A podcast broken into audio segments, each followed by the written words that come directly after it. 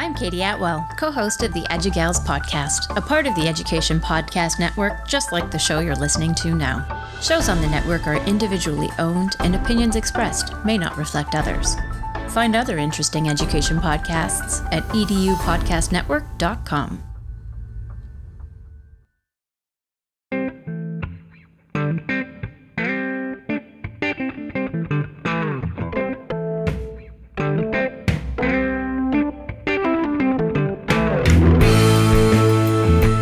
welcome to season two, episode three of the EdTech Distilled podcast. My name is Adam Geisen. With me each and every week, David Lurch.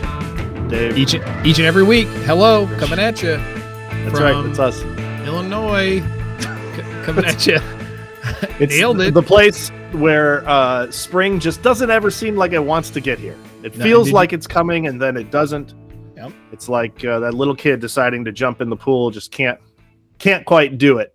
Uh, we had a beautiful day to- yesterday. We're supposed to have Sunday- winter weather at the end of this week. Did you hear that? Yeah, yeah, I'd heard I'd heard that. That's just stupid. Uh, but anyway, on a more positive note, uh, joining us this evening is Michael Drezek. Michael, say hello to all three of our listeners. Hey, everybody, all three of you. Uh, nice to meet you virtually. And uh, maybe you can bring a friend, and if you know, we'll have six of us and gather around the fire. And but- speaking of all, all three of us, or all six of us, shout out to our moms, of course, who are listening to Who this. are also listening. 51% of this. So right. maybe. Yeah. Oh, she sends me tweets all the time. You know, great job Of today. course. yeah. The No, I'm, just, uh, I'm just standby tech support for when something goes wrong, and not even a hello. Like, Aren't we all? Yeah, that's true. right. Yeah, that's true. Uh, definitely both sets of my parents and my wife's parents. Yeah. Uh, we just switched our phones, and that was a thing. Like to try to wipe my mother-in-law's phone, who God love her, she tries so hard with all the technology, Sure. never remember passwords to anything. And so, you know, of course, you got to put your password in to remove the accounts to wipe them. It was a thing. But anyway, we got it figured out, That's and uh, yeah, it was pretty funny. Me Well- trying as many different variations of what she thought the password would be until I got it right. was it uh, Android that's- phone or is it an Oh, iPhone? yeah, Android. Yeah. Android. Yeah. Yeah. Adam likes Probably more complicated than an iPhone. He's not an Blah, blah, iPhone blah. guy. Michael, are you an iPhone guy? uh, I'm an iPhone guy. I veered off course once when the Pixel came out, just to give it a spin, Yeah. and uh, found my way back to iPhone. Me too, buddy. All right. That's cool. I mean, uh, we can't all be amazing, I guess. Can't all wear Uh, turtlenecks. So Mhm. You listen to our speaking of- last episode. Speaking, Speaking of turtlenecks. spring, uh, I yeah, fake spring. We we had our uh, bout of fake spring here in uh, Western New York, where it was you know like seventy degree weather. You break out the flip flops for like a day, and then boom, hit you with the uh, the snow storm and this winter weather advisory the very next weekend. It's like what even is this? we'll get there. Yeah. Yeah. All right. I, it's it's been insane, insane here too, and I'm about ready, especially with baseball starting, which we'll get to in just a minute because I threw in a baseball thing in our what's new section oh man. because we had a baseball thing last week, so we'll talk about That's that right. just a little bit. Keep it going. Uh, but uh, Michael's joining us from New York, as he mentioned. Michael, you are an instructional tech coach uh, in your school district, um, doing awesome things, and we're we're excited to kind of chat with you a little bit about redefining digital citizenship and you know how we can how we can do this job uh, better, more efficiently, and we'll More we'll get to yeah. that when we. Yep. Uh, when we talk a little bit, but before we get there, we're going to jump in and talk about some new and upcoming things. And you know, uh, Dave, I was thinking we kind of need like a song, like we need some kind of like catchy song to get into the like opening, you know, to, Yeah. to break up our segments. Mhm. Like, why don't you sing us something to get us into the? uh Well, what's new is updates. Maybe it would be that upgrade song by Beyonce. We could do that. Oh, we could you do know, that. Now, No, I don't. I don't know that song. That's okay.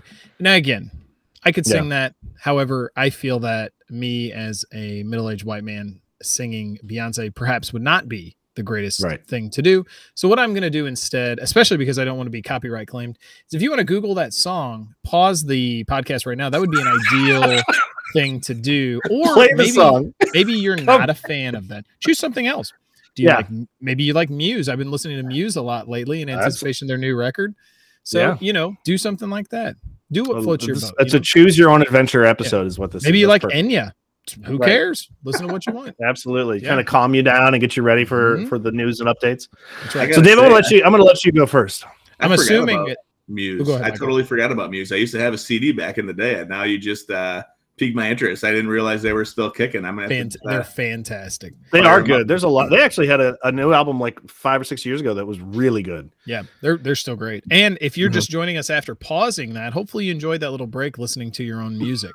Um, but uh, in in in, in uh, news and in updates, uh, we just have one Google update right now. Google Docs is pushing out more assistive writing suggestions, uh, kind of taking what Grammarly does, uh, but pushing it into Google Docs and uh, and taking their own Google spin on it. And it's on rapid release schedule. As far as I know, it, it should update for everybody uh, sometime soon and uh, it, it works just like other writing suggestions are. I think that's just their machine machine learning app uh, adapting to add a little bit more in there to help your writing. So, uh, you know, if you're doing run-on sentences or you know comma placement or the word choice that you have here is repetitive or uh, it's an incorrect use cho- uh, word choice, uh, it, it kind of suggests changes that you can make, which I which I really like. Uh, and when I shared this with our high school English department, they all really liked that feature and thought it was a very cool thing. And then they also said that uh, we're going to get to the point where no one knows how to write anymore because it's just going to tell you what to do or suggest uh, choices to make as you do your writing. So, uh, Right. but you know, who knows? I'm a math science guy, so I say bring it on. I welcome our robot overlords. So, Yeah. um, you know, and I actually I really do I do like the feature in in Gmail. It's fantastic. it is It, it completes so many sentences for me. It definitely makes email writing faster. That I will definitely agree with. I use it all um, the time the- in docs too. Yeah, yeah. The one thing that drives me crazy though is on my phone, Yeah. um, or when it gives you suggestions of quick answers. You know, like "great, Right. thanks" or whatever. Right. The punctuation is always wrong, and that drives. Oh. Like I would never write it that way. I would never write "great, comma thanks." Like that's not a complete sentence.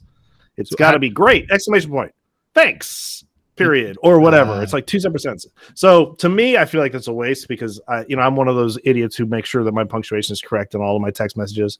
You're English Um, guy. Yeah, it's just one of those things. No, that's So- all. That's good. And and, and Yeah. like they said, you know, they, they would like uh, our English department. I'm referring to.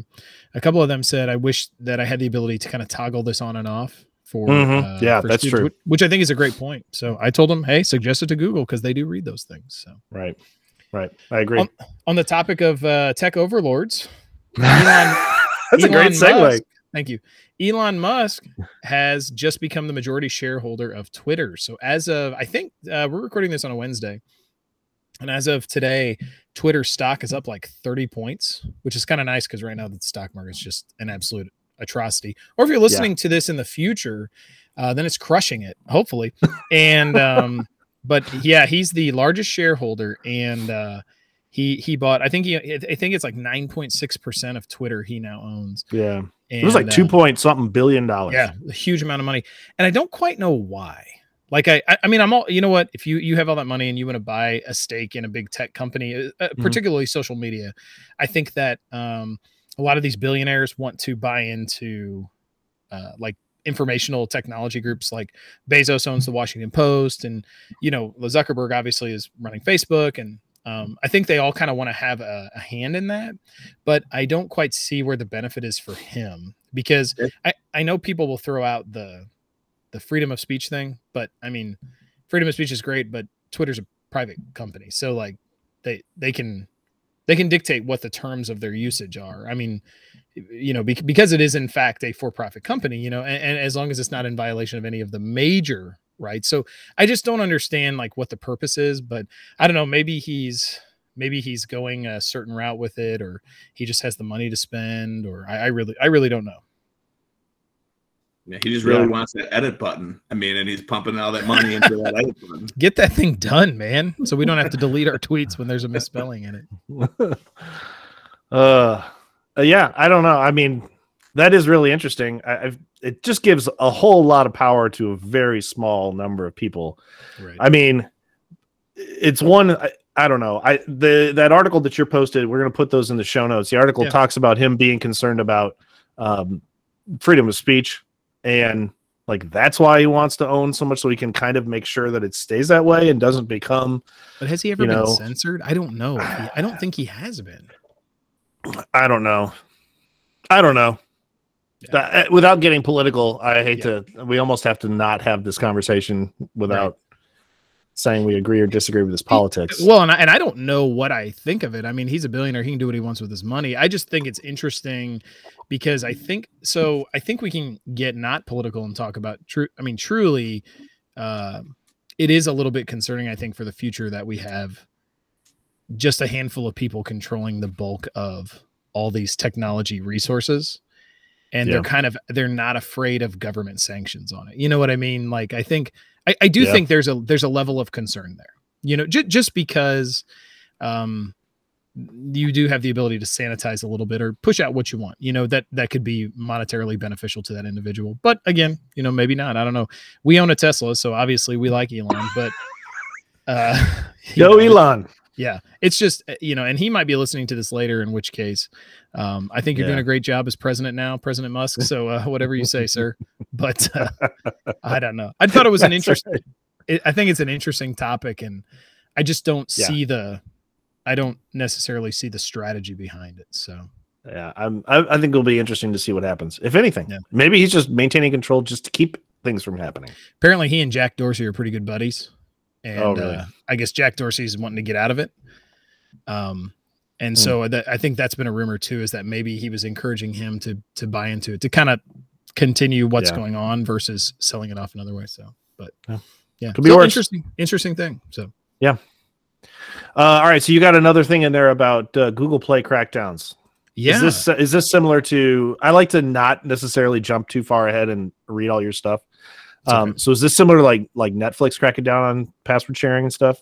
Um, it, well, it's more about the not the password sharing as much, but it's more about um, Google has a rule, I guess, that uh, it's it's all about the billing system that they use in Google Play. So uh, if you sell something through Google Play, um, they want you to use the Google billing system that's Oh. in there, not like as a marketplace where you can then go to Amazon and buy it. Um, Gotcha. a- and, so they want to have, if you're going to sell stuff, they want to have the digital stuff sold through Google Play. And I guess this has been a, um, this has been like in the works for several months, but they haven't actually made the decision to push it through with an update. Now the update came through, and they're, I think some companies are withdrawing because they don't want to go through that Mhm. process of I think giving a small percentage of their earnings to Google. So I saw like Spotify and Netflix are talking about removing themselves from the Play Store and a few other um a few other companies. March 31st was the day when they were supposed to do that. So it's just kind of interesting uh and and and something to pay attention to. I mean I mean I would imagine that this all gets sorted out. Uh, I'm, I'm sure that those big companies like Amazon or Barnes and Noble or or uh, uh, Spotify or Netflix, they're going to come to an agreement with it. You know what I mean? Because at the end of the Right. day, they just want to push their stuff out. But um, it's still kind of still kind of interesting. And and if you read down in the article, it talks a little bit about how even though this is a policy they have, they're giving special um, rules to like Spotify or Amazon Mhm. to The big uh, ones. yeah so it just just kind of an interesting thing that google is doing right now and um you know Hmm. kind of consolidating things that are going on so Interesting. Yeah. Yeah. Well, um, so I'm going to shift the gears uh, just for a moment and talk uh, a little bit about baseball because uh, when, as uh, the spring rolls around, this is like one of my favorite times of year. March Madness is like probably my favorite few weeks of athletics. For and what I a great final why. four Oh, such a good series. Oh just the whole uh, whole tournament was good. so good um you know like dislike or like coach k you got what you wanted you know like Yeah. if you hate coach k he didn't win it. If you love Right. coach k he made it all the way to the final four. You know what i mean? Like and lost it worked out okay in that game. respect which is good because i'm a little bit tired of hearing about it. But for the most part um like the rest of the teams were good. Comp- everything Yep. was good. But anyway it's baseball time now. Um so we talked just briefly last uh on the last episode uh, about Pujols coming back to the cardinals. We're pretty excited about that. Yep. michael you got a lot of great baseball where you're at. Are you a baseball fan I am, yeah. And here in Buffalo, just a fun fact: we had the uh, first official game of the baseball season. The Buffalo Bisons uh, their AAA game on Tuesday at 105 was like the first professional baseball game of the season, just based on the timing of when the other games hit. So that was Awesome. a fun fact. We're the affiliate with the Toronto Blue Jays, so oh awesome here um, you know i uh, have mlb tv subscription uh, unfortunately get blacked out of Yeah. yankees mets pirates and uh, the uh, guardians games now i have no idea i'm like eight hours from new york city i'm four hours from Yeah. pittsburgh three and a half hours from cleveland but those games don't play through Uh, luckily, I'm a Blue Jays fan, and uh, those games Yeah. come in. So it's only in 90 local. minutes, 90 minutes from here to Toronto. So Wow. Yep. That's uh yeah, that's a lot. There's a lot of good baseball up there. New York's going to be good, and both teams are going to be good. Toronto's going to be good. Boston's going to be good. Uh, you're not going to need to worry about Pittsburgh too much this year, I don't think. I don't think Uh, so, no. Everybody else is going to be good. But every year in the spring, and this is the purpose why I bring me bringing this up is they release the PECOTA standings, which are basically this predictive system uh, where they they predict how many wins each team is going to have. Uh, and so then they do the standings that way. And, you know, sometimes they're right, sometimes they're way off. Right. Um, nobody predicted the Cardinals finish last year. Uh, they, I think they had them at like 78 wins and they ended up Right. with 90 last year. So, like, uh, you know, it's not, uh, it's definitely not something in stone, but I do love looking at it because it is this year. They've got obviously Milwaukee's going to be great in the Central, in the NL Central. Cincinnati, they've got more wins than St. Louis. I have a hard time believing that. Uh, but the thing that kind of made me bring this up uh, as we sort of talk a little bit about education is that also in the spring, and I'm again, it's different with every state, but in Illinois, we have our state standard testing period, Hey, uh, which happens right at the same time at the school that the baseball season starts. Yep. And I, I, I sort of see these standings that come out in April as almost the same as getting like test results Yeah. from standardized testing. Like I, it's an interesting thing to look at, but like I would definitely not go ahead and give the trophy to the Yankees. You know, I mean, I'm not or the the Dodgers. It's gonna be Dodgers, Yankees. If we look at this, right? But if we look at this standing, it's it's Yankees, Dodgers in the World Series. Right. Like, do we know that's how this is going to end up? Absolutely not. And so we look at. I kind of look the same way at like standardized testing. I think it's an interesting way to sort of get an idea, maybe, of where a, uh, a student may be. But this is definitely not the path that I will then set for them in their future. Um, you know, and and I don't like that we rely so much on these tests. And again, my own kids being 17, they're looking at colleges where they're taking the SAT in two weeks again. Um, and you know, the pressure that they have to put on themselves to do well on this test, I think is and again, this is not a new conversation, but it always kind of comes up at the same time. I think it's terrible that they have to do as well as they as they are, you know, pushed to do on these tests Right. just to to go to college. Which you know, then we can have the discussion of is is college absolutely necessary? I don't know about that either. So anyway, it's a big discussion. Uh, it, it really doesn't have anything to do with baseball, but I do see a lot of similarities between uh, you know these types of things. And baseball is a very by the numbers sport. Um, Right. You know, watch Moneyball is absolutely fascinating to see Amazing. the the guys who talk about how you know numbers should drive the game, while the other guys are like, well, yeah, but like, did you see how hot his girlfriend was? Like, he should be star. You know what I mean? Like, is Right. are those the types of things that we're using to base, you know, the quality of a player? And um, I feel like we do that with students too. You know, I mean, we look at these numbers, but like, I mean, we all know kids. We've all taught. We all know kids who bomb tests, but are like super smart or super intuitive or you know really creative. So there's not a way to measure that. You know, you look at this. The Cardinals. They've got them winning 79 games. Uh, you know, There's no h- how do we know Pujols isn't going to go on a rip in his last year and hit 40 home runs and like He's on- everybody he's on rallies around roster, him? So yeah, yeah i mean how do we know that's not going to happen so uh you know there's just a lot of unknowns in all of this stuff and i don't like putting numbers on kids and numbers on teams like this to then say well whatever this is what they're going to do and we move on uh but again at this in the same vein i did just say that about pittsburgh um, Pittsburgh is going to, they say they're going to only win 66 win, uh, games this year. And I think that might actually be accurate. But I wonder, like, how much of that is uh, a little bit of, you know, when I played sports, I played college all the way through college hockey, things like that, and uh, you know, we had what would you call bulletin board material, right? Like, I don't Yeah. know if something like that fires up a team. You know, they're all competitive. Uh, Right. Hey, look what they're saying about you. They're predicting this, and they, you know, that drives them a little bit. Yep. I don't know if they, Right. there's equivalent there for education. I mean, typically, if you tell a kid they're going to do poorly, they're going to take that to heart and probably uh, do poorly Still do poorly, right? you, know, you try to you know try to you know set the expectations high and hopefully they they rise to the occasion but yeah i could see some correlations there in terms of you know so the, the- i could see the connection uh, yeah, they- it's interesting. I I don't know. Maybe be a bit of a reach, but I like to try to connect them. And then speaking of, uh, I know this is an ed tech podcast. You're talking tech. Uh, did you see the, the? And we're talking baseball. Did you see the PitchCom stuff from the catcher to the pitcher to try to stop the signal stealing? It was it would be something that the catcher would wear on its wrist, Right. um, so that it could send something in um, to the pitcher that the pitcher can see, but it, it takes the, the I guess the, maybe the hand signals out of it. Right. Um, Is that are they trying that at AAA or is that? I, I, uh, yeah, I think I, I'm not sure where they were testing it, but I think it's Yeah. something that may be coming down the line. there's a couple other weird rules and, and things that we're trying. I think they were were they trying video umpires at Yep. balls and strikes someplace. I don't Yeah. remember what level that was at. Yeah, and I mean, but that's the same thing, right? Like your your umpire, you, he shouldn't be. They shouldn't be driven by emotion. But Right. you you also have to account for things like, hey, I had a bad play. You like I had a bad call, right? This person was out and I called him safe. So they do makeup calls all the time, you know. And if you if you Yeah. call the game perfect, it, it kind of takes the the fun out of that. I don't know that. That's my. I think teaching is so much more of an art than a science, but we're trying to force Mm-hmm. it into a science, and and you know, you there's just so much nuance to that that um, you're Right. 100% right. You know, you can predict what a kid's going to do, but you know, somebody could roll in and put no effort in and guess the whole thing correct. You know, so Yeah. it just it's just how it is.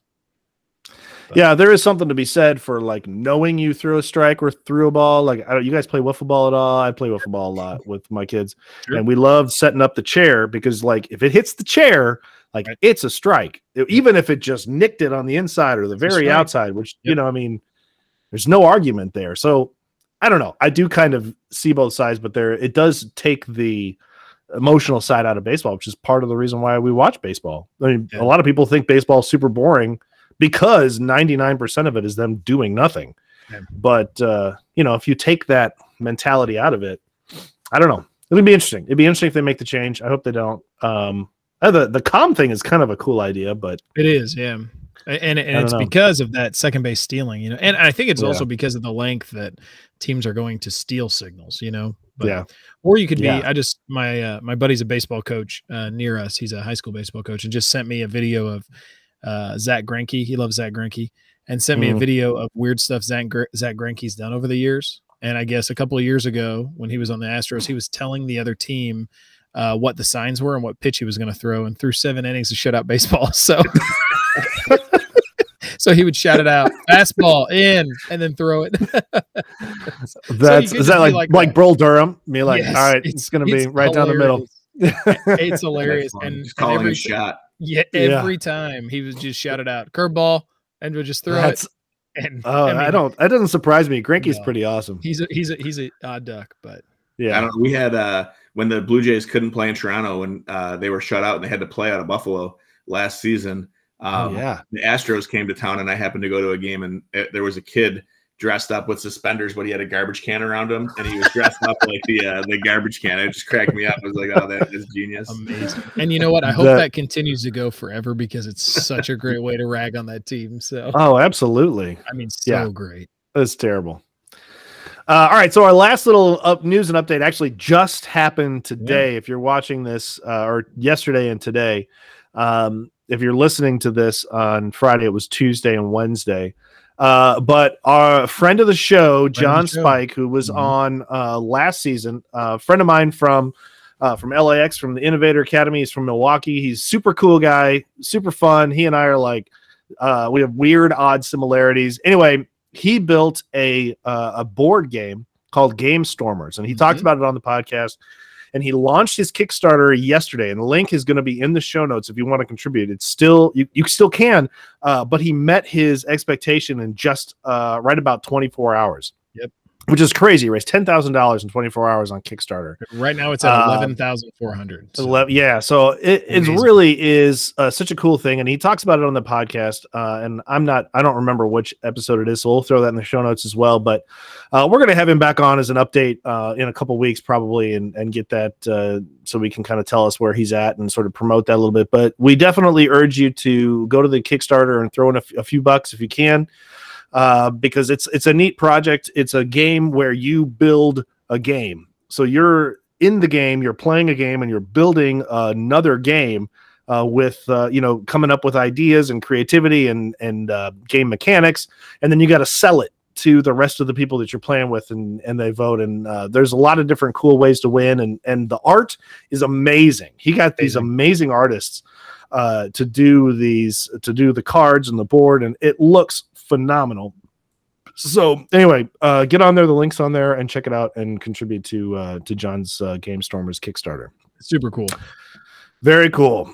All right so uh that's like what's new and interesting and hopefully we you know we we veered off topic a little bit but uh that brings us to talking uh to michael michael Drezek again uh from new york. And um so tell us a little bit about your your journey. We kind of always ask our guests like how did you get Mhm. uh to where you are now it's always an interesting way to hear Yeah, yeah. I mean, I guess I'll go back to when I was younger. My mother was a uh, an itinerant vision teacher. She taught kids how to read Braille. Uh, she traveled between schools. Uh, my father was uh, actually making eyeglasses. It's kind of funny that they're in that same uh, industry. And uh, my grandmother was a special education teacher. My grandfather was a school administrator. Um, I enjoyed school, uh, but I can remember when I was a senior of high school, I was like my last math class. I remember taking a picture of the clock uh, because I was like, "Yes, I'm done with math forever." Um, went to college. I was going to get into, uh, yeah, I was going to get into, uh, like, uh, you know, I'm like, I wanted to learn the optical business, like, going to go follow my dad's footsteps, make eyeglasses. Um, was a biology major. Um, just hated all of the reading in the labs, and it just, I don't know. I guess I didn't enjoy it as much as I thought I might, and um, was interested in technology. Uh, picked up um, a computer science minor. Eventually, turned that into a major. Um, and I remember I was playing hockey at the time, so we were on the road practice three hours a day. It was like a lot of work being a student athlete at that level. And then uh, here's your 24 hour lab pass to do some programming. I was like, whoa, what do I, 24 hour pass? Like this is intense. So I mean, it was just uh, it was a grind. Um, fell in love with my math classes, oddly enough, in college. Really liked the professors, and you know, I guess like with my family being in education, I was like, you know what, maybe maybe I'll give this thing a try. A try. Uh, you know, did some uh, volunteer hours, supervising some classes like what am i going to do with a math degree uh yeah you know maybe i can maybe i maybe i'll maybe i will go into uh uh math i don't know maybe it was just i jinxed myself by taking a picture of that clock thinking it would be my last math class it became a uh, an eighth grade Never again. yeah so uh but i loved it like i mean getting into it i think it was just it was a fit for me it was where i was meant to be um really enjoyed it i taught middle school math for 10 years uh eighth grade math and ninth kids taking the high school level algebra one and uh, th- during that time, I got my master's in educational technology. Here in New York, you have to get your master's degree within like five years of uh, really landing your first teaching job. Like it's a requirement. Um, Really? so I had to i didn't know that I had to pick something to get my master's in. It's like okay, uh, and I was just into ed tech. I don't know. I just like trying different things in my classroom. There was a program at uh, one of our uh, state universities, and uh, 2014 it opened up an opportunity for a uh, teachers uh, a grant, I guess, through the state. Mhm. And uh, I, they, I was a one year. I interviewed for the position. It was like a one year teacher on special assignment position. It was just supposed to be one year. You do this for a year, we send you back to the math classroom. Uh, all right, gave it a shot. Stepped out. Uh, started with, like supporting other teachers, doing some trainings, things like that. Um, tried to had to like kind of carve out what that role would look like because no one had done it before. Um, I was getting calls like, "Hey, can you fix my smart board?" or "This li- this isn't Mhm. working." You know, I had to really like try to change the mindset of like Right. instructional technology versus someone in the IT department. Um, right It went really well the first year, and the district decided that they wanted to keep it going, so they kept it going. I did it solo for like three years. They kept on renewing it, like, "Hey, do you want to do this again? We, we like the way this is going. You want to do it again?" Yeah, I just kept on, and then eventually it got popular where it was like almost too much for me to do solo. Yeah. they added an Uh-oh. now there's two of us. I'm in my eighth year of doing this. So I'm in my 18th year of education, all in the same district. Uh, like I said, 10 years of math, eight years tech integrator. Um, so like through those 18 years in the same school district, built up a lot of relationships, really got to know people. Um, I, I have a Calendly link and I wouldn't say I'm a, an instructional coach and that I have to work with everybody. Um, I am, I, I get booked uh, on an as needed basis and I enjoy that because I'm working with people that really want to work with me. They want to collaborate. They want Yeah. to step out of their comfort zone. And I guess through the years, I guess I don't know the unknown of like what I don't know what tomorrow is going to look like. I don't know. I mean, I oh, I that's that's an exaggeration. I know what tomorrow's going to look like, but I don't know what. um, you know, a couple weeks from now, there's a, a project on the horizon that I haven't even like thought of yet. I just love Yeah, that. right I love that unknown. Like whereas math, it was pretty regimented. I knew what I was doing. I was just Sure. uh, so I'm glad I I guess went into this role. I met like a time, I wouldn't be sitting here having this conversation with you because I stepped out of my little bubble of eighth grade team tradition in the corner Mhm. of my middle school and then just realized like holy smokes there's a whole world of educators out here doing really cool stuff and then getting connected with them you know on twitter and in other social spaces i guess pushed me to you know i don't know be better because i see some great stuff happen and it's like well, you know hey i want to that's a great idea. I want to bring that back to my school and remix it or try this or try that and sometimes it goes great sometimes it face plant but just keep pushing forward And and I think it, it it's it's one of those things you need that experience ahead of time though. And you hit on something so big, which is relationships. Uh, we we are currently in our little area here in, in Southern Illinois. Uh, that's been a big push. A lot of our school districts are are smaller, uh, not not particularly big, and so they're really exploring what that looks like if you have somebody who's there to implement or somebody who is there to coach or you know do that role. And truly it does come down to relationships. I mean methodology is great and and having a, a baseline of knowledge is so important but it, it's those relationships because you know like you said people come to you because they want to work with you.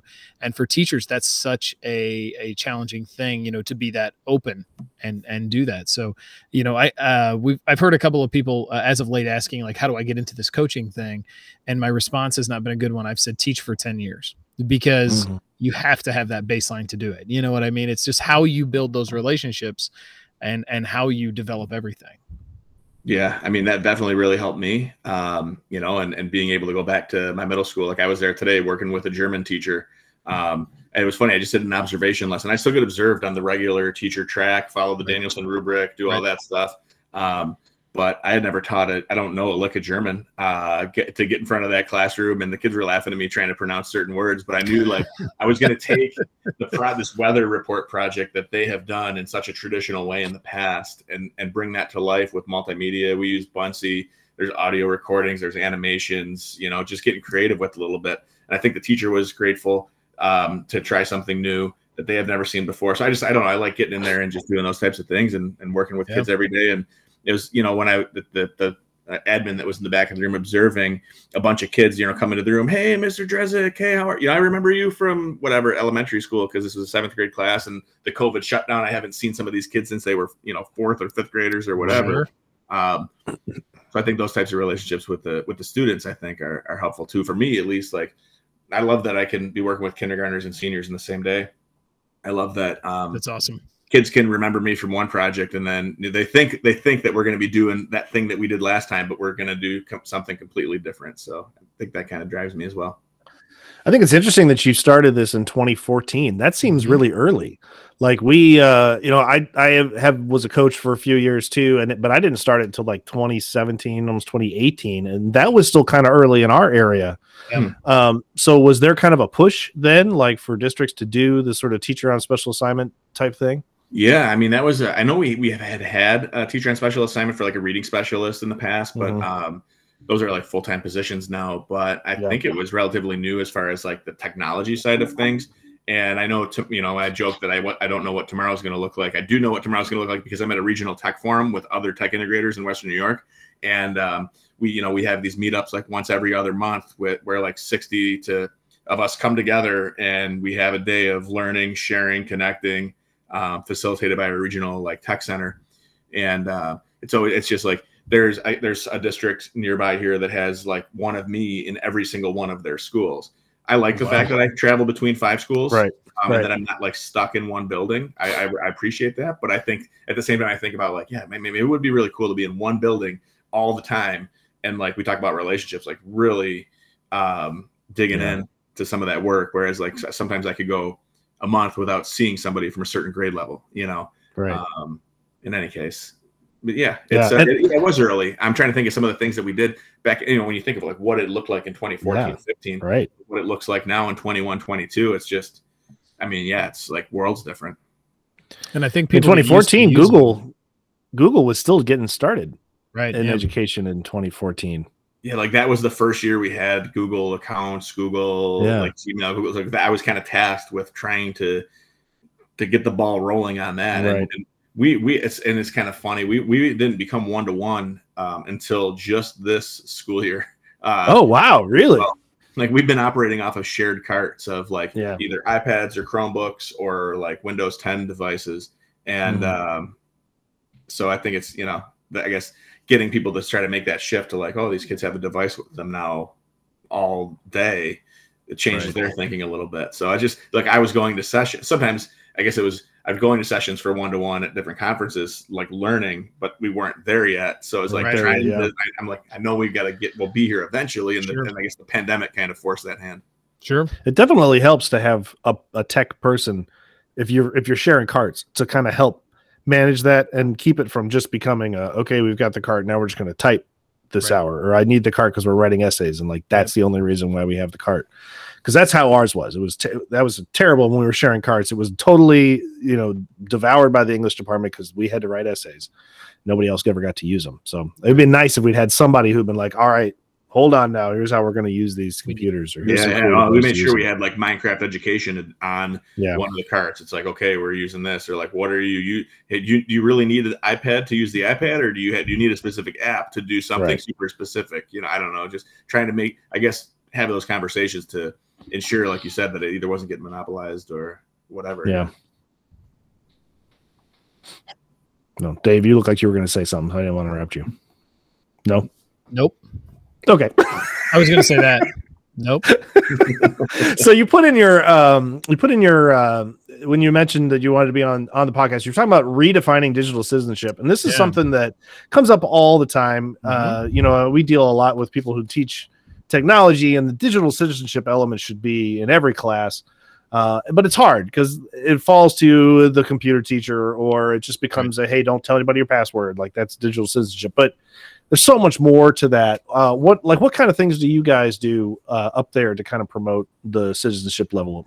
Yeah. Well, like you said, I mean, I've seen some of those lessons. I've seen some of the posters like hanging in the walls of the school of like what not to do. Right. And I think it's just, uh, have, you know, like the, the, the ISTE presentation, you know, that keynote that Richard Culatta gave is like shifting it from like a list of do's, you know, encourage having the Mhm. right conversations and putting a positive spin on it so that it's not just like, don't do this, don't do that, don't, Right. Right. yes having a strong password is important yes um, you know there are Mhm. certain things that you should just be mindful of and you know but not to teach digital citizenship i guess out of a place of fear um, you know when we looked at Right. having uh, um, the um, the a documentary shared at our school called Screenagers, and that was just specifically out of like the dangers of having a cell phone. And absolutely, there's dangers to having a cell phone, but there's also a lot of positive things that can be done with that piece of technology in your pocket. Mhm. So, like, how are we having the right conversations about like,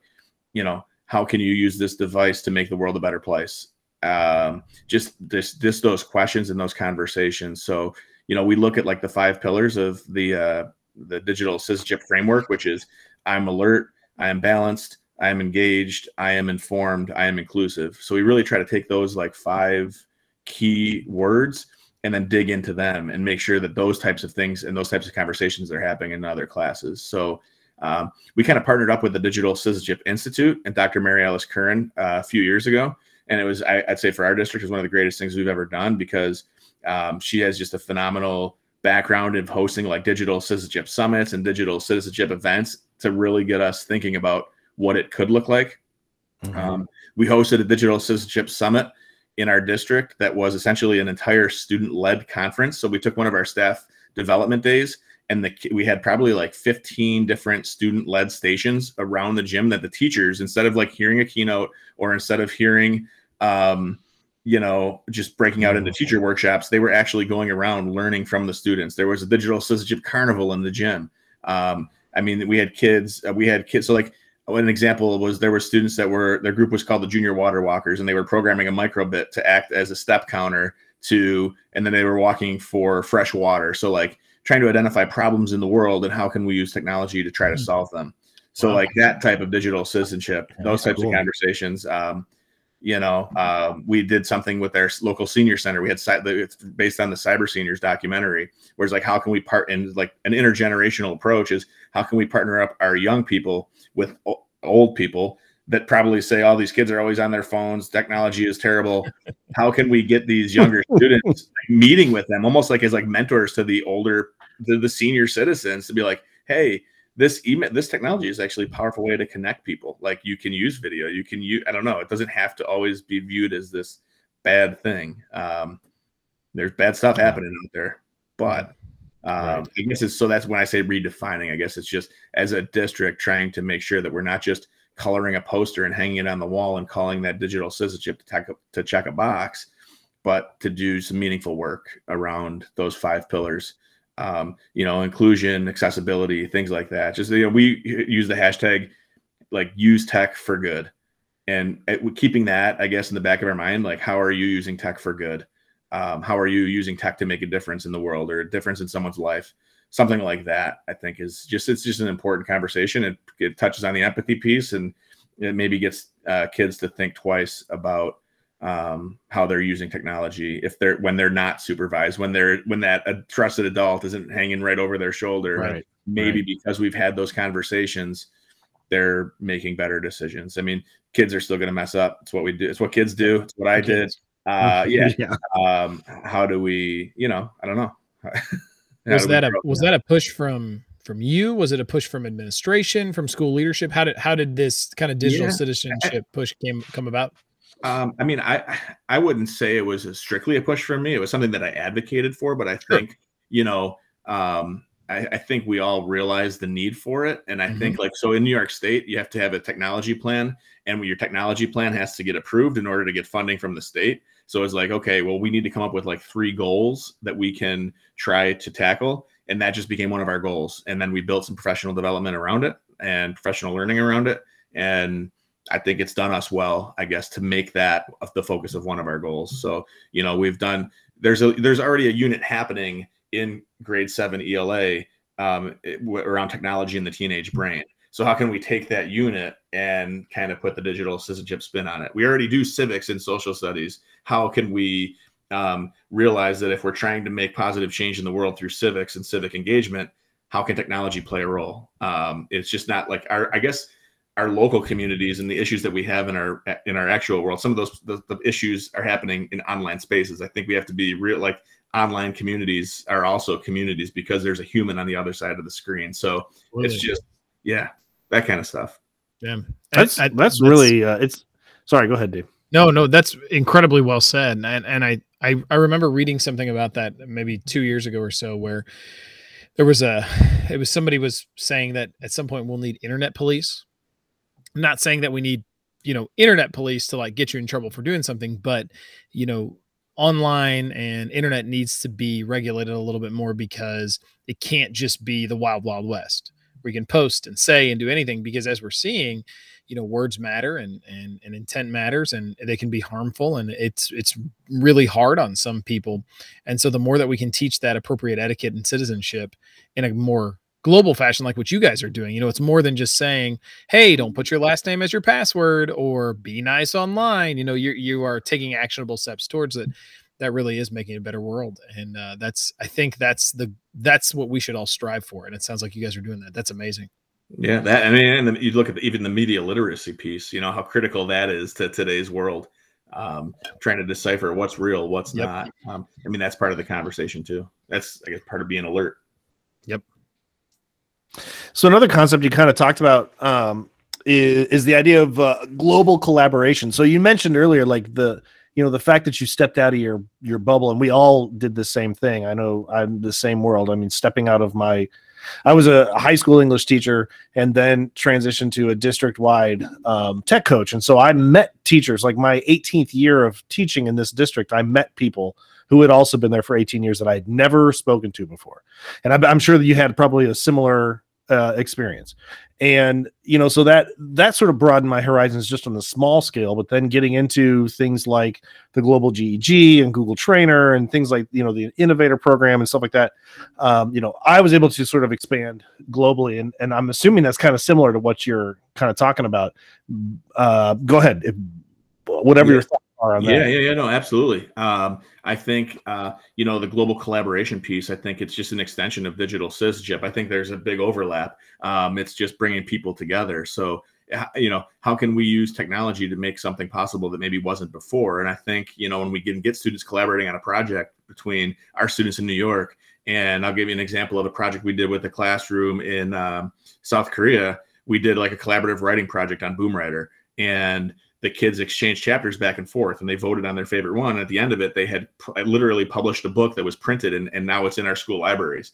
Um, i mean something like that wouldn't have been possible without the technology. Um, but you know, there's kids working together on a fun project. They're building literacy skills, but they're also connecting with each other. Um, to read each other's writing and to realize like that we have more similarities than differences. As and we can embrace those differences, but at the end of the day, we're more alike than we are different. So um, you know, we've done projects with um, a, a, school in Ghana. You know, it's, it's getting teachers connected like that. The whole Skype-a-thon idea was fantastic for our teachers of because we had a whole day of just virtual field trips and connecting with others. And when when our teachers, this was pre-pandemic, realized like, wow, I can have like a, a part national park service park ranger taking me around the Aztec Ruins National Monument and giving us a tour and having our students ask questions. That was just like that, like okay.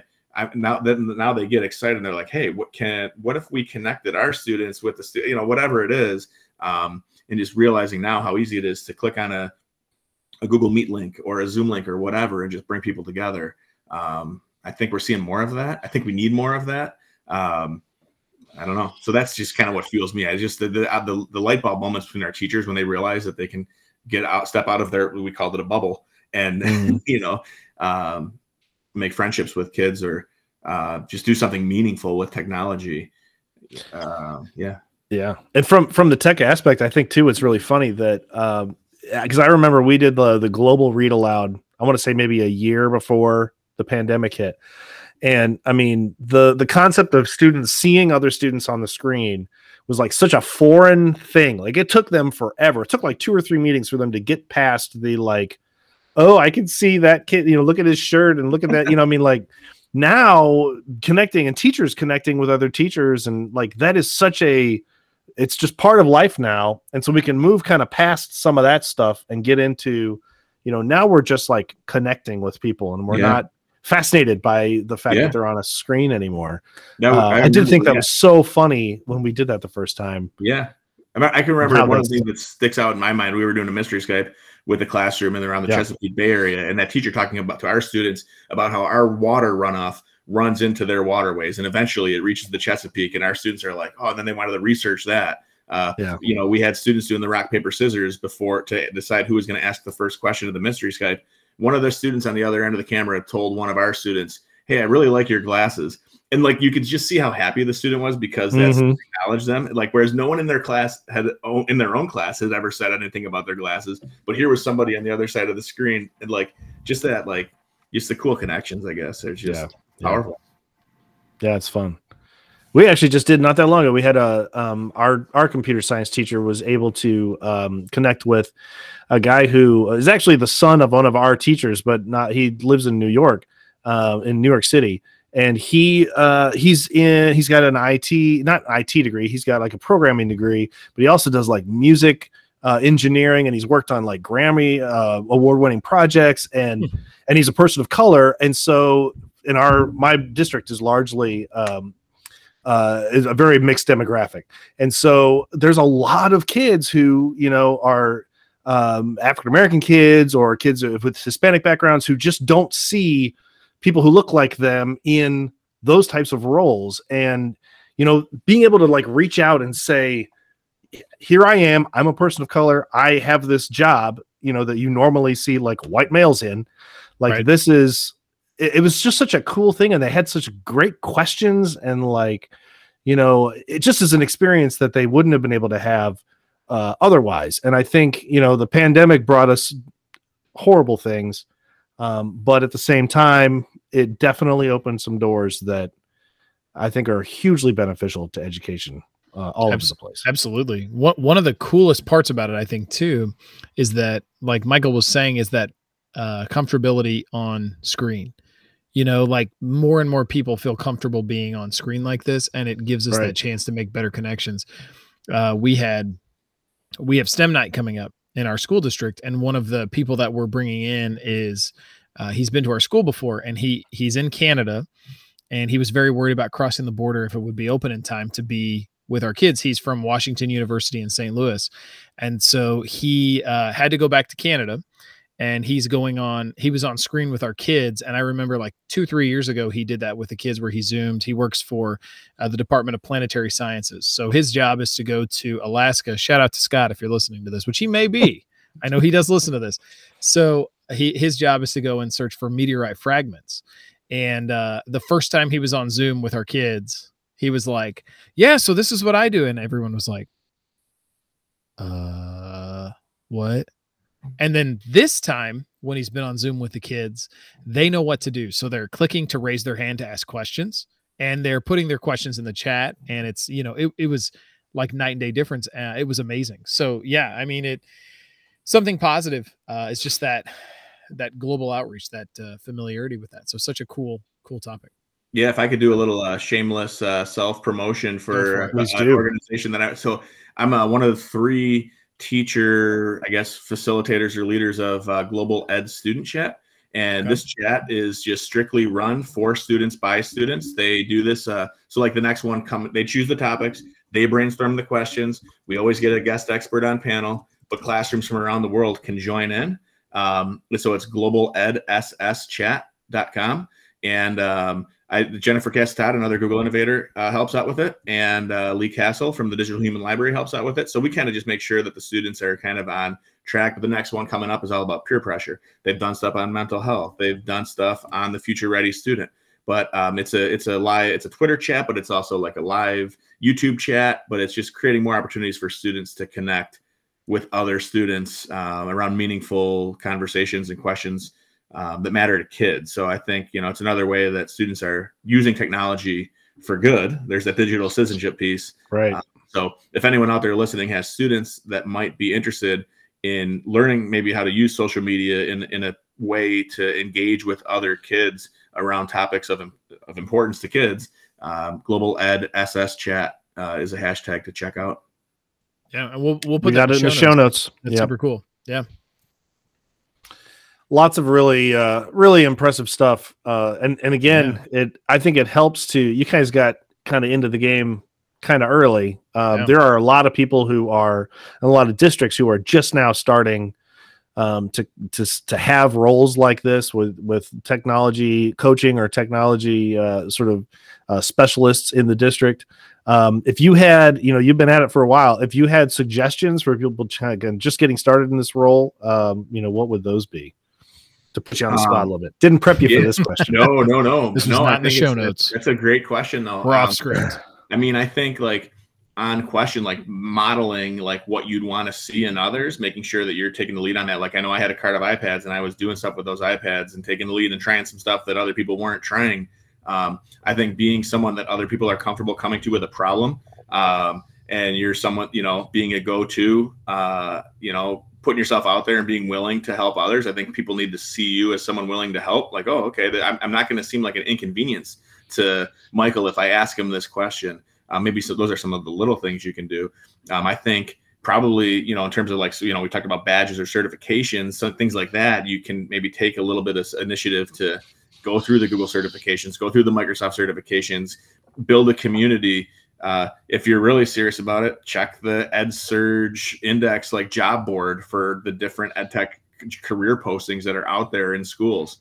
Um, they're out there. So if you really want to, but you know, um, you know, relationships yeah. are key. So if you could do stuff in your own district to start, I think that's huge for sure. Yeah you know if you're if if you're out there and you're wondering what kind of certifications michael's talking about just go to uh, michaeldrezek.com and scroll down the, the front page on the right hand side is just about every type of certification a person can get yes um and i'm scrolling through here and i am seeing some of my favorite products on here bloxels Yep. Uh, Bloxels is a St. Louis company. We love Bloxels yeah, here. Love Bloxels. Uh, probably one of my favorite um, one of my favorite tools ever. Uh, that, now it's all making that. sense because when I connected with the Bloxels guy, he was wearing a Cardinals hat. So now there it is. Is right it connection? Was it Robin or do you remember who it was?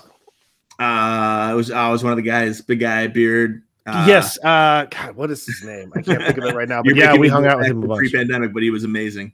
Yeah, yeah, that's fantastic. So anyway, uh, like obviously this this is a great list of certifications, but you've also earned all of these things, and I think you know yep. This is a big part of what being sort of a tech forward, um, you know, teacher even is all about is exploring some of these things, like you said, doing stuff that other people aren't necessarily doing, and kind of stepping out of that comfort zone. Um, you know, and and again, it takes a little bit of time and it takes a little bit of effort to go through um, you know some of these pre-prepared uh, certifications but they're totally worth it because you see stuff that you wouldn't see even if you're like yeah i know how wakelet works or i know how brainpop works but like their certifications are built to give you a little bit of extra training and that's you know something you can throw on your email and uh, you know if you if, if you work your way up to doing some consulting that stuff helps um, yeah, but that's awesome stuff people ask me sometimes like, oh, why why do you want to be an ambassador? Like, what's the point of being an ambassador? And for right. me, it's like I want access to the other people that are using that product, right, so that yeah. I can just like it's the connections, it's the networking. Yep. I don't care about the T-shirt or the stickers. I I really want to um, get to meet people that are using yep. these products. So I don't know that that to me has been the the big value and a, a huge help or boost, I guess, in my work in this role because I know I have someone I can reach out to if I want to bounce an idea off of them for whatever that product is. Right. Yeah, and that's kind of what I always tell people when they they ask, you know, like what was the because I went through the innovator program too and the trainer program and and all of that. And I think the innovator program alone, um, you know, the program itself was great. It was three fun days in Google and we did all this cool stuff. And I have a project I'm still working on. It's been, you know, four years now. Um, but the thing that I got out of that was like lifelong friends. Those those connections that i made in that organization. And, and the same thing happens at every conference we go to. And every time we find a new niche of people uh you know anytime you get a new group of chatters on twitter just this um, podcast. the yeah absolutely. i mean we've, we've met more people doing this podcast including michael um yep. Shout you know, who now, uh, you know, we we consider our friends. So he's in the club. If I was getting married again, you guys would all be invited. I'm, yeah. I'm not. I think I'm, I'm probably busy that plan. weekend, but thanks for the invite. but uh, you know, I mean, like, and I think that's what you what you're talking about is is right. so important, even if you're not necessarily a coach, but you know and we talked like for about six seconds last in the last episode about the temptation to go to like pre-prepared stuff on on certain websites where you can buy things that other teachers have put together uh, and, and then the, the pay them yes um, right it's a site where people who teach pay p- other, other, people who teach individuals who are educators um, and then the reliance on stuff that other people did like right. this is exactly you're talking about the exact opposite putting some onus yep. on the yep. work and and building your own kids education instead of just I just think that's really, really important, and not not enough people do it as much as they should. I I think, but you know, there's my soapbox for the night. A whole nother episode we could do on that one though, if you wanted. To. Oh, it would be terrible. I don't. I don't think we should never record it because it won't. It won't be positive at all. It will not be. It spin. will not be a positive episode. No, it will not. So instead, uh, we're going to jump into um, what we're working on. We've taken up so much of your time. It's almost like eleven o'clock there where you are. Uh, yeah. So we apologize. Uh, we all got to work for, tomorrow. So yeah, no joke. Um, so anyway, let's really quickly kind of go through what what's coming up for us, what we're working on, Dave why don't you start us off? Yeah. Um, uh, so we are officially done as of today with our uh, state testing, so which is fantastic, and uh, no major hiccups. Uh, unlike last year. Last year, I don't know if I told this on the podcast or not, but last year I had a third grader who took their test and they took the whole thing spent 45 minutes on their test and then their uh, teacher texted me and said hey dave we are uh, we are done with the test and i just wanted to tell you that um, he's going to have to retake his test because his test was in spanish and he does not speak spanish. So when i went down and i said why did you finish this whole test in spanish? He said i thought it was a spanish test. So but he did assure me how'd he do? That's the real question. He did assure me he tried his best. So i contacted Aww. I contacted them and I had to uh, reset it. But we did not have any issues like that this year, which is a, a good thing. So state testing is done. Um, I have uh, more meetings with uh, which uh, kind of a cool. I'll plug this very cool project. I get nothing out of this, but I want to plug the organization because it's just fantastic. Um, the Illinois State Museum organization. I get to serve on a teacher advisory group with that. where we uh, we come together and we're thinking about ways that we can bring more 21st century technology into the state museums. And so, um, it, you know, Illinois is more than Springfield and Chicago, but um, everybody knows the Lincoln Museum and the Field Museum, and uh, so we're kind of focusing on how we can make those things more uh, capable of being brought to the classroom and uh, we're working on that right now. It's a very cool project, and just looking at ways that we can integrate more ed tech and tools like that. Spring break starts next week, and I cannot say how much I am anticipating this. Uh, this is one of the first years where I feel like we're hitting spring break, and I am ready for spring break. Usually, yeah. I got a little more gas in my tank, but man, I do not this year. So I uh, I wish I had something good to say there, but I'm about done. So, Adam, most everybody you? feels feels about the same. Mm-hmm. Uh, mine is the pretty much the same as last time. We also finished up our state testing. I did have on uh, Monday our very first day of testing. All sixth grade levels in the middle of their test. Everything's great. Internet goes down. Yes. Um, uh, in, in the whole like I the internet was down. Obviously, that's a problem. I'm trying to call people. People are calling me. It's like a disaster. Uh, it came back up only like five minutes later, but you know how the tests go. You have to like shut everybody down and get them yep. all restarted yep. and blah blah blah. Right. And I had like 20 emails from other tech guys in our area. They're like, "Hey, is your internet down? Is your internet down?" Nice. And I all I can picture, if you guys remember uh, from Airplane, um, the movie Airplane. Do you remember when like the lights on the runway go yep. out? and they're like, "Whoa, the lights are out!" And it's John. It's uh, I guess his name is John, right? Uh, yeah, he's like, so. and he's got the plug in his hand. Like that's yep. kind of what I imagine happened. yep. Somebody mm-hmm. goes like, "Boop." Anyway, so we're done with that. We all survived. It all went fine, and you know, yay, yay. Uh, but I am still uh, in the senior web developer course that I uh, in, in prepping for a job change, which is coming in July. Um, a uh, it's a course on Udemy, and if you've never used Udemy before, it really is U D E M Y. It's a great um, resource, and there's all sorts of cl- courses. But I learned more about coding from like the two courses that I bought on there, and they they're normally priced at like 200 bucks, and they're usually on sale for like 12. So every now and again, I'll grab one of those, and um, they are so so fantastic, and that's uh, so it's the it's the zero to mastery uh, program, senior web developer course. If you're interested, very very cool. Also, still working on a secret project, which we will be talking about at some point when I make a little bit more uh, progress on it. And baseball is starting, and that's going to take up um, a lot of my free time is watching baseball, watching the Cardinals yep. play. Yep. So, Michael, what do you got coming up? Uh, yeah. I mean, I'm working on uh, getting ready for spring break as well. Yeah. Uh, we are. It takes prep. Planning a trip to get out of here, but we haven't pulled the yeah. trigger yet on uh, what that will be. So we, I, I like to wing it. Uh, last break we had a February break. We drove down to North Carolina, but we like didn't plan it until the day before. So we'll see. Uh, you know, awesome. where the compass points us uh, mm-hmm. over our spring break. But, St. Uh, Louis is a great place to visit. It is great. I'll check the mm-hmm. weather forecast. If the weather is better than here, I, am game. Uh, yeah, we got one of the best free zoos in the country. It's it, fantastic. It is the best free zoo. Yeah, that's true. Yeah, it is lots of cool stuff for kids. I think you should put that link in the show notes too, so that I can click on that and then check that yes, out. Uh, we'll we'll throw some STL, uh, yeah, some stuff in there for you for sure. Um, but yeah, no, I've been uh, working. Uh, I started an esports program last spring. It was supposed to launch pre-COVID. That got shut down. Uh, so been working on esports stuff. Uh, trying to get our local Google Educator group more active. Um, I talked about Global Ed Student Chat earlier. Their uh, talk is coming up next Tuesday. Um, Global Maker Day is also something that I'm a part of. I help try to organize that uh, with a few other educators around the globe, and uh, you know that's not until October. Uh, but if you've never checked out Global Maker Day, um, there's some of us are, are globalmakerday.com. Some of us are it's a full day in October, free maker challenges running on the uh, half hour. And uh, I just think it's a neat opportunity for kids. We talk about global collaboration.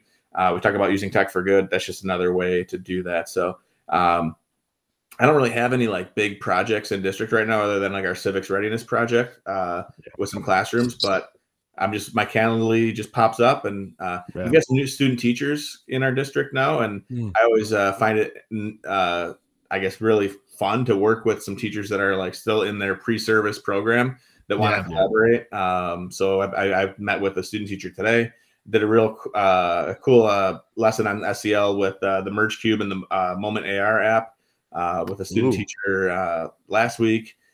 just you know there's always something different shaking in, I guess, in, in my world, like as I'm sure it's similar for all of you. Yeah, that's awesome. The uh, I, anytime we can get those pre-service teachers to have more tech experience, I know they just don't get that prep.